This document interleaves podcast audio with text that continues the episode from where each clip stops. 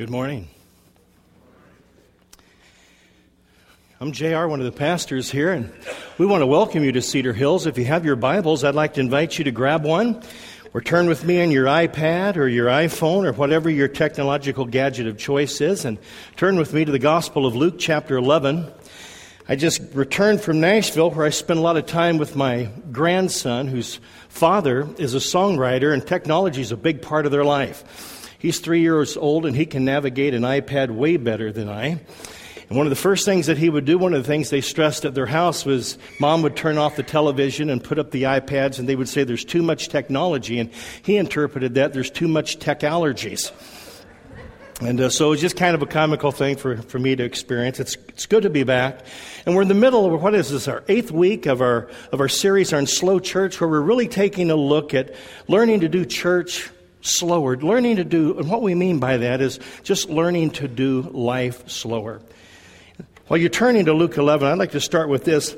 I've been reading through the Gospel of Luke a lot lately, and one of the things that Jesus does is he redefines what I call the principle of hospitality, and he does this just a couple pa- chapters past Luke eleven.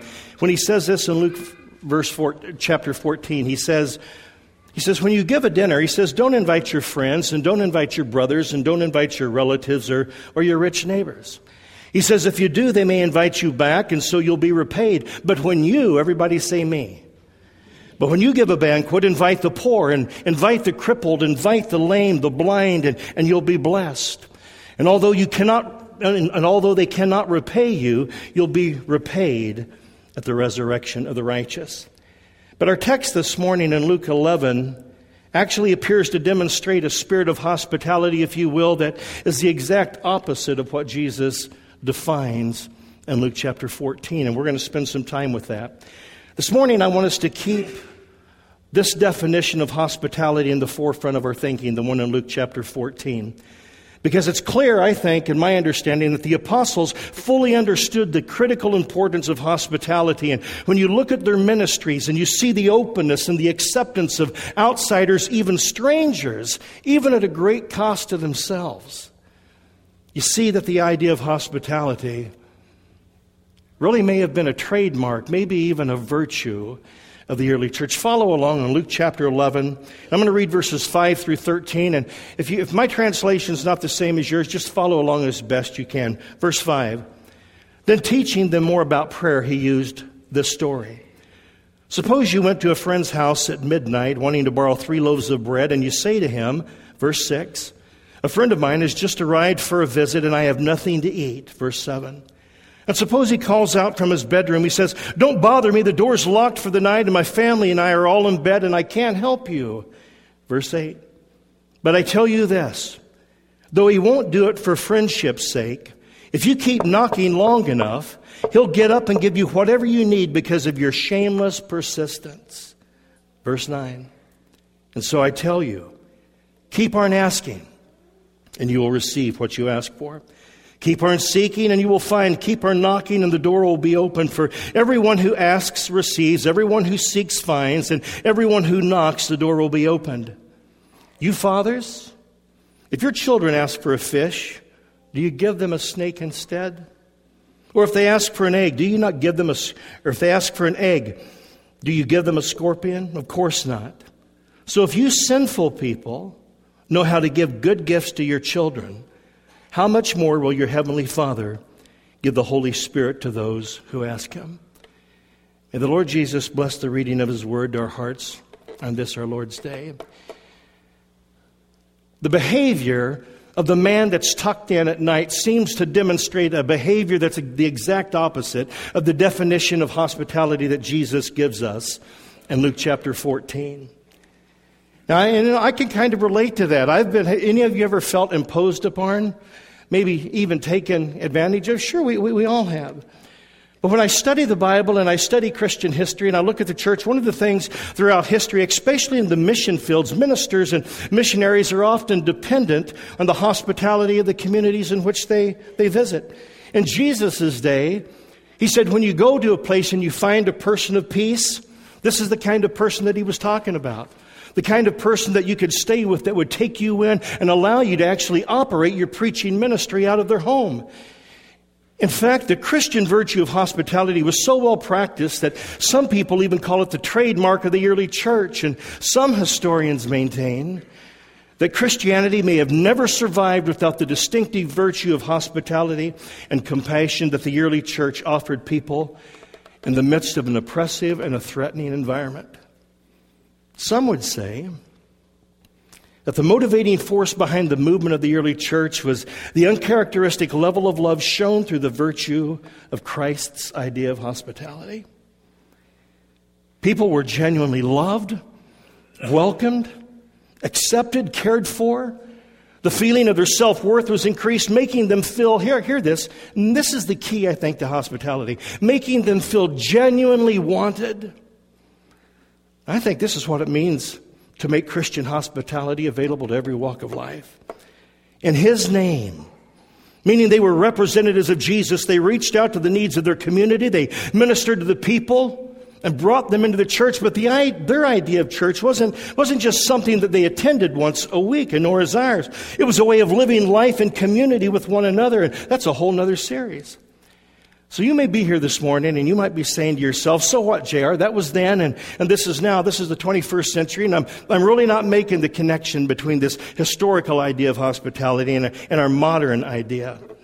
What does hospitality really have to do with the church today? And I'd say that's a great question.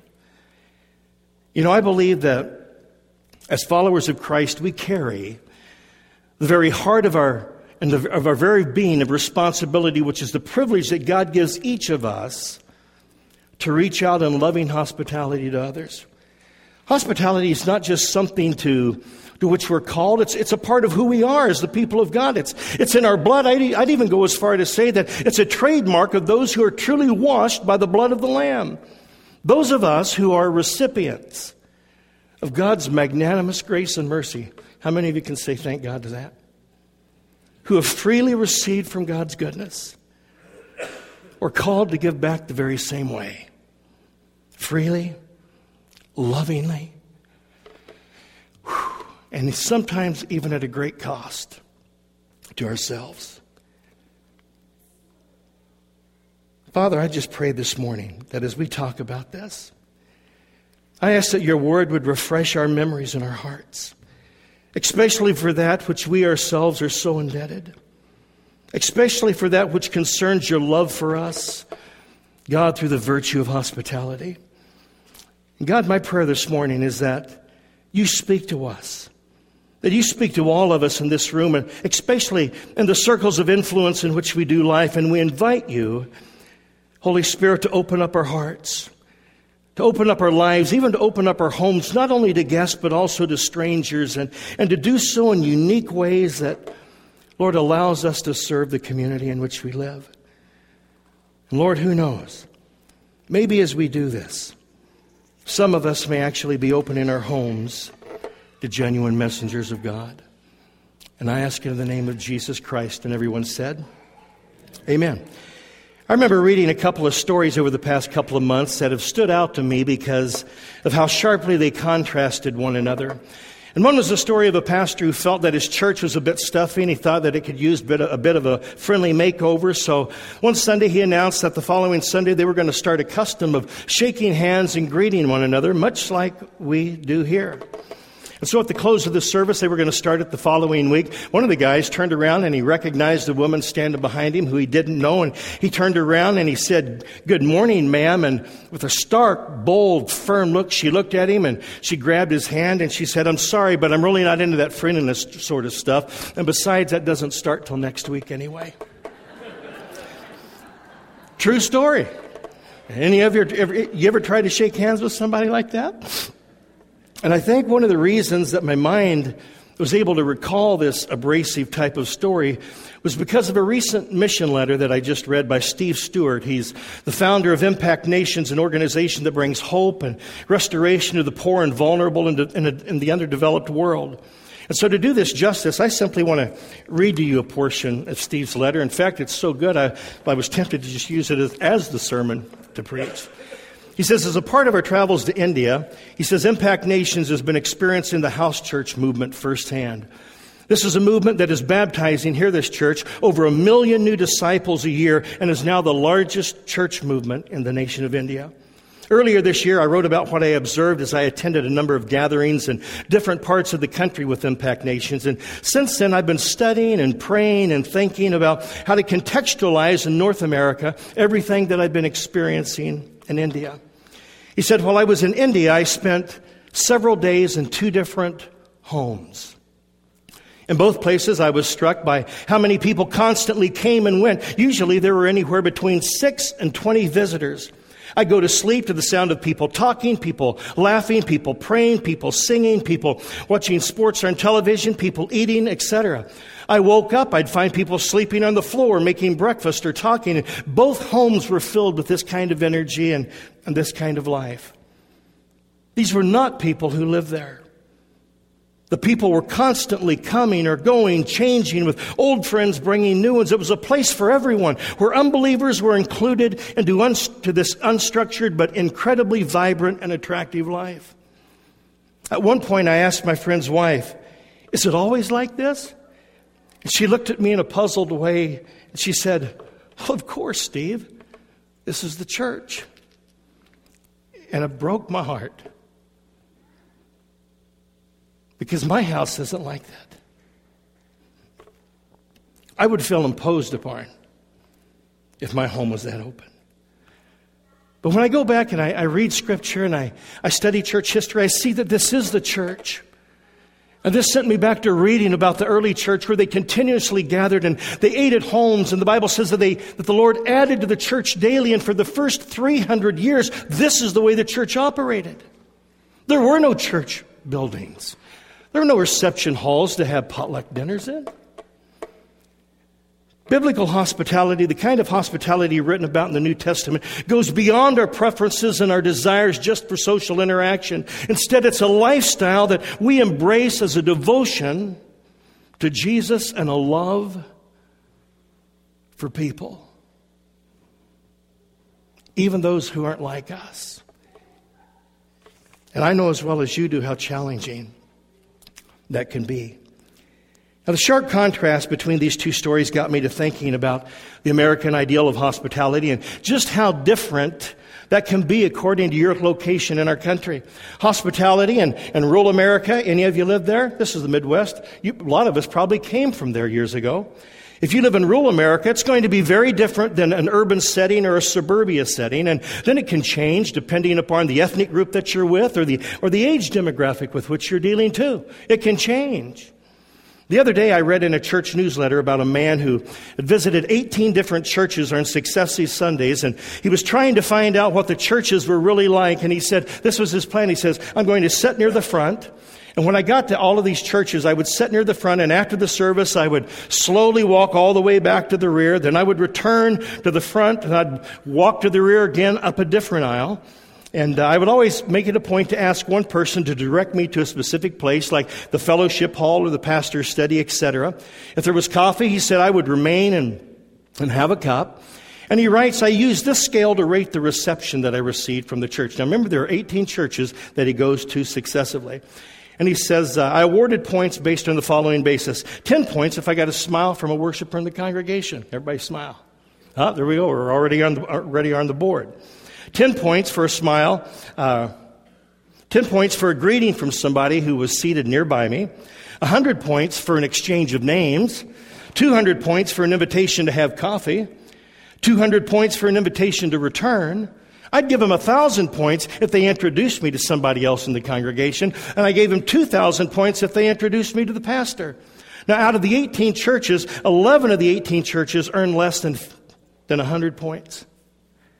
Five actually received less than twenty points. And so he concluded after attending these eighteen different congregations this. He says, if I attended these churches, and even if the teaching was biblical, even if the worship and the singing was inspirational, even if the sermon was uplifting, even I, what I discovered is that if a visitor discovers that really no, that nobody really cares whether or not they're there or not, then they're likely not to come back. So it got me to thinking about our church and the roles that each of us play and taking the initiative to make contact with people. What do you think about our church? Do you think it's possible for someone to walk into our church, to come into the worship center, sit all the way down here at the front aisle, exit slowly up one aisle, and then get all the way to the back and make their way all the way back down again and exit up a different aisle without nobody ever smiling at them or trying to get their name or asking them to have a cup of coffee or introducing them to another person in our congregation? Is it possible? Well, sure, it's it's it's possible. Is it probable? Not likely, I don't think. At Cedar Hills, and I, I think that I think that's a good thing. Today we're talking about doing church slow enough to do hospitality well. For the past eight weeks, we've been talking about this idea of slow church, and many of you are already getting together regularly around a slow-cooked meal, and we even provide recipes for you inside the bulletin to do this with one another. And some of you are beginning to really enjoy the process of of learning to grow in your faith with one another. And if you're not doing that, I just want you to know you're really missing out on something special. You're missing out on the gifts that God has to give you through the relationships and the gifts of other people with which we worship. See, hospitality is one of those virtues that if it was likened to a piece of architecture in our church, I'd call it an ever-widening front door, because I believe, I believe the degree to which we welcome and accept others, and not just into our weekly public worship celebration, but into our lives, I mean really into our lives, speaks volumes about who we really are as members and representations of the body of Christ. Hospitality is a front door that we swing wide open to any and all. And most of us feel good when we enter into a home and And we're greeted with a floor mat at the front door that says, welcome. Or maybe we see a verse on the wall that says, bless all who enter this home. And, and I understand that some of you might get a little defensive if the home with which you walk up to is flying a Kansas City Royals flag. I'm not. Or, or, maybe a, or maybe a New York Mets, depending on which side you are. But the point is this. It's easy to take on somewhat of a defensive posture in our relationships with people when we stare at a sign that says, beware of the dog, or no trespassing, or, or no solicitors, or no Nebraska Cornhusker fans. Wait, wait a minute. Is that really in my notes? Yeah, it is. I'm sorry, Bruce. That was for second service. Where's he at? Is he in here? Well, the point is this. Professionals tell us that we experience feelings of disconnect when we're surrounded by people who are different from ourselves. Different languages, different ethnicity, different customs. Maybe they dress differently. Maybe they eat different types of food. Maybe they wear their hair differently. But there's a disconnect that has to be overcome, and it, it's something that has to be identified. Now, this happens not only in culture, but also in church life. And here's just a few ways that over thirty-three years I've seen it play out in the church. Sometimes we will avoid eye contact with people who are newcomers. Some of us are introverts. We don't like, we don't, we don't like the whole introductory process. I'm not one of those. One of my favorite things that I do is to stand out here on Sunday mornings and greet you when you walk into the church.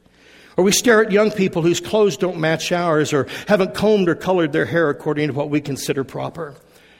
Or we might even avoid eye contact with somebody who has physical or mental disabilities, somebody who's challenged at that capacity, or the person who talks too loud or too much or with that annoying accent. Well, you, you get the point. As individuals, and as a church body, I, how often do we, without realizing it, sometimes send unspoken signals that say to people, keep out, high voltage areas, beware of the dogs, Kansas City Royals fan.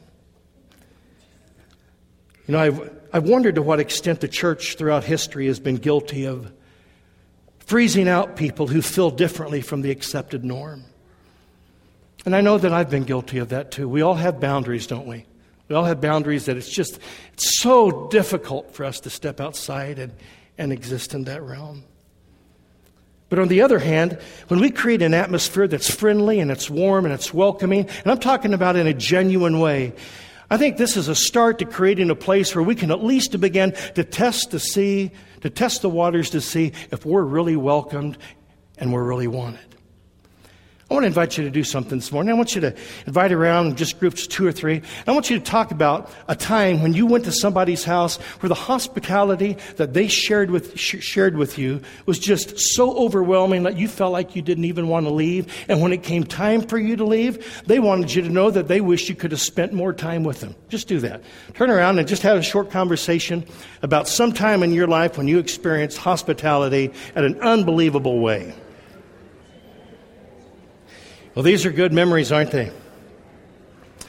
You know, Terry and I, we've been blessed. We've ministered in a lot of churches and a lot of different places over the years as working with revitalization and church plants. And we've been so blessed to have a number of people over the years in our lives who've really ministered to us with the loving gift of hospitality. And especially in ministry, sometimes after a long, hard, challenging time of ministry. And it's such a wonderful gift in the body of Christ to, to, to actually have somebody bring you into their home, and you can just tell that they're just so excited for you to be there. And they just they just pour everything over you. They just go over the top to serve you and, and make you feel welcomed. And these are the kind of people that you just want to hang around with because they make you feel so good, so hopeful, and, and so alive. And these are the kind of people who, even after you think you may have overstayed your welcome and you make the comment to them, well, we really need to get going now. Now, they're not just saying this out of They're not being ingenuine about it. They look at you and they say, oh, J R and Terry, we wish you could stay. Can't you just stay another hour? Can't you just stay another half hour with us? And those kind of people, the kind of people who make you feel not just welcomed, but wanted. There's a difference. It's not just enough to make people feel welcomed. They need to genuinely feel that they're wanted. When we look at our text this morning in Luke chapter eleven, verse five, we see a guy, a friend who's in need, who comes knocking and beating on the door of a friend at midnight. And it's it's a bad time. The family's in bed. And uh, the point of the story is that he demonstrates what not to do as a believer. The behavior that the guy who's tucked in bed demonstrates, he demonstrates a behavior that is the exact opposite of the way God responds to us when we cry out to him in prayer. And really, the only reason that he gets up is when it says about the shameless persistence of the friend knocking, it was because of the cultural expectation that you were expected to get up and serve your friends. It wasn't because he just continued to knock. He didn't want to be embarrassed to the community. So then when it talks about God and it compares us to, to, to giving scorpions or to giving stones and bread, it compares and contrasts the behavior of people to the loving characteristic and hospitality of a loving Father who says he will give you what you need in life, whatever you ask for. That doesn't mean you're going to get anything and everything you ask for. It, it's built on, on the character of God's goodness, who understands all, and that God does nothing. Everybody say nothing. You know what nothing means in the Greek? Same thing it does in the English. He will do absolutely nothing for you that doesn't work out his will and goodness for you. Hospitality.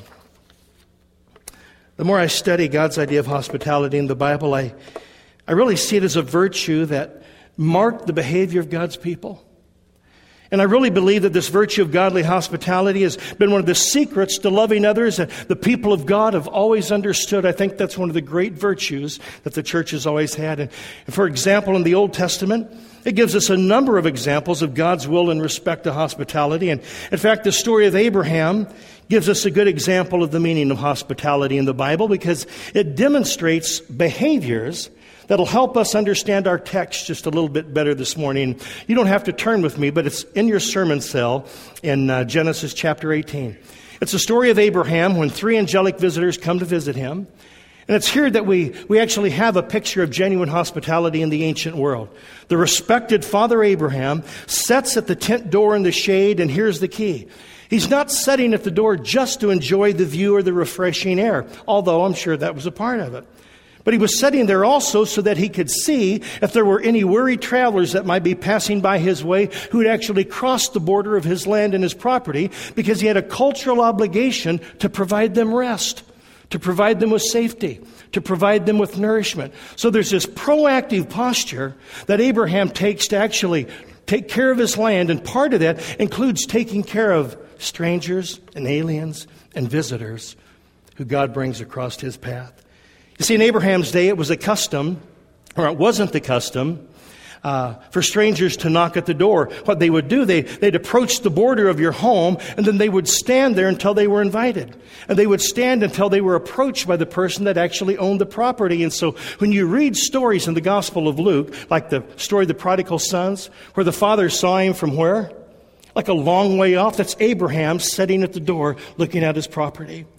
And when he sees somebody come across his property, like the prodigal who comes home or the three angels who come onto Abraham's property, what does he do? He runs to greet them and he meets them. And the Bible says he stands there in front of them. And that really, what it really meant is that he was standing there to serve them. And here's the take home and the key that really helps us understand the obligation to hospitality that was culturally expected from the homeowner in our parable this morning. This whole idea behind being hospitable doesn't just rely on our response to those who come to us. Rather, it includes the degree to which we posture ourselves to be an abundant resource that seeks to reach out and look for those who are in need.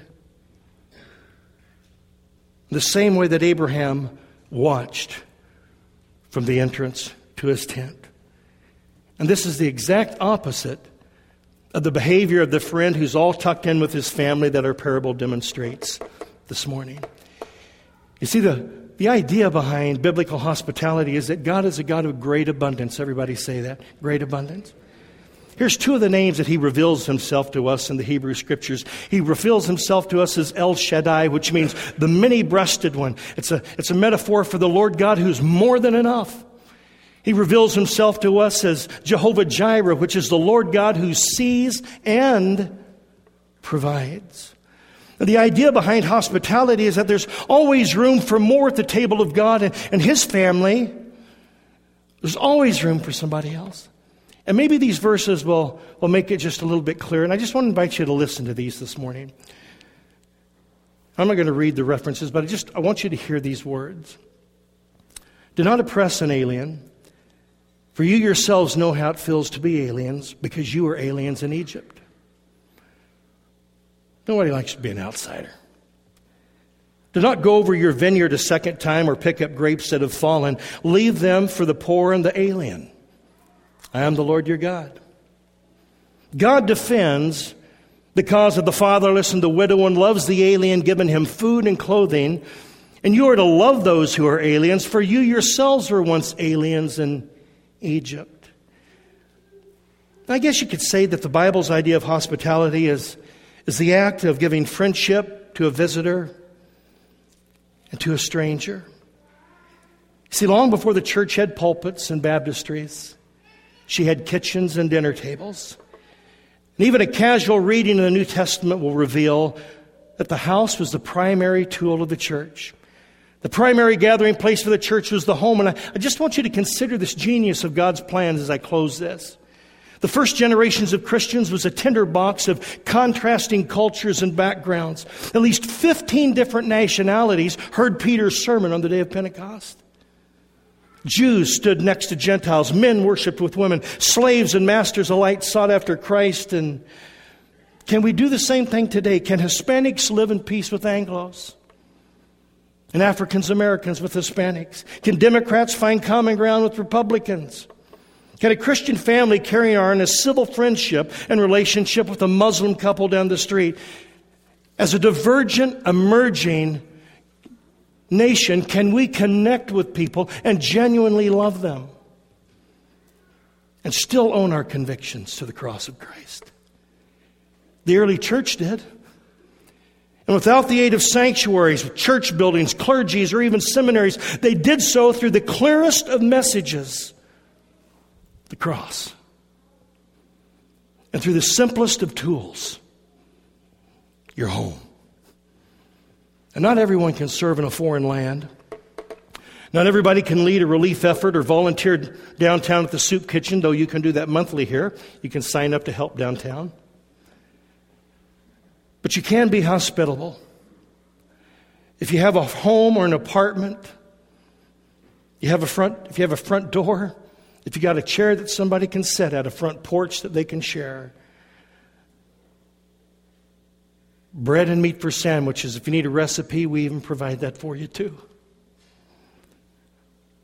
Congratulations. If you have any of that, you've qualified to serve in the most ancient of ministries, Christian hospitality. Something holy happens around a dinner table that'll never happen in a sanctuary. In a church auditorium, you see the backs of heads. Around the table, you see the expression on their faces.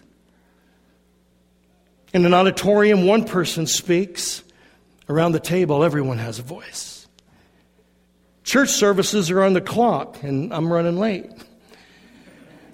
Around the table, there's time to talk. Hospitality opens the door to uncommon community. And it's no accident that hospitality and hospital come from the same Latin word, for both lead to the same result, healing. When you open your door, and I'm going to close with this, to someone, this is the message you're sending. The message you're sending says, you matter to me and you matter to God. You may think you're saying, come over for a visit. But I think what the guest hears is, I'm really worth the effort. May the Lord God bless us and equip us to be his love and his arms extended in the worlds in which we do our lives. Would you pray with me this morning? Father, this morning we stand before you in awe because of the great love that you've given us. We thank you for the salvation that comes to us alone through Jesus Christ and the blood that he shed on Calvary's tree. Lord, I just pray this morning that if there's anybody here in this worship center who's never surrendered their life to you, that they would find forgiveness in what you offer through the cross. I just want to invite you to say, Jesus, come into my heart. Forgive me. And Lord, for those of us this morning who walk with you, we say the same thing. Continue to forgive us. Continue to equip us that we may be a loving reflection of godly hospitality. And I ask it in Jesus' name, and everyone said, amen.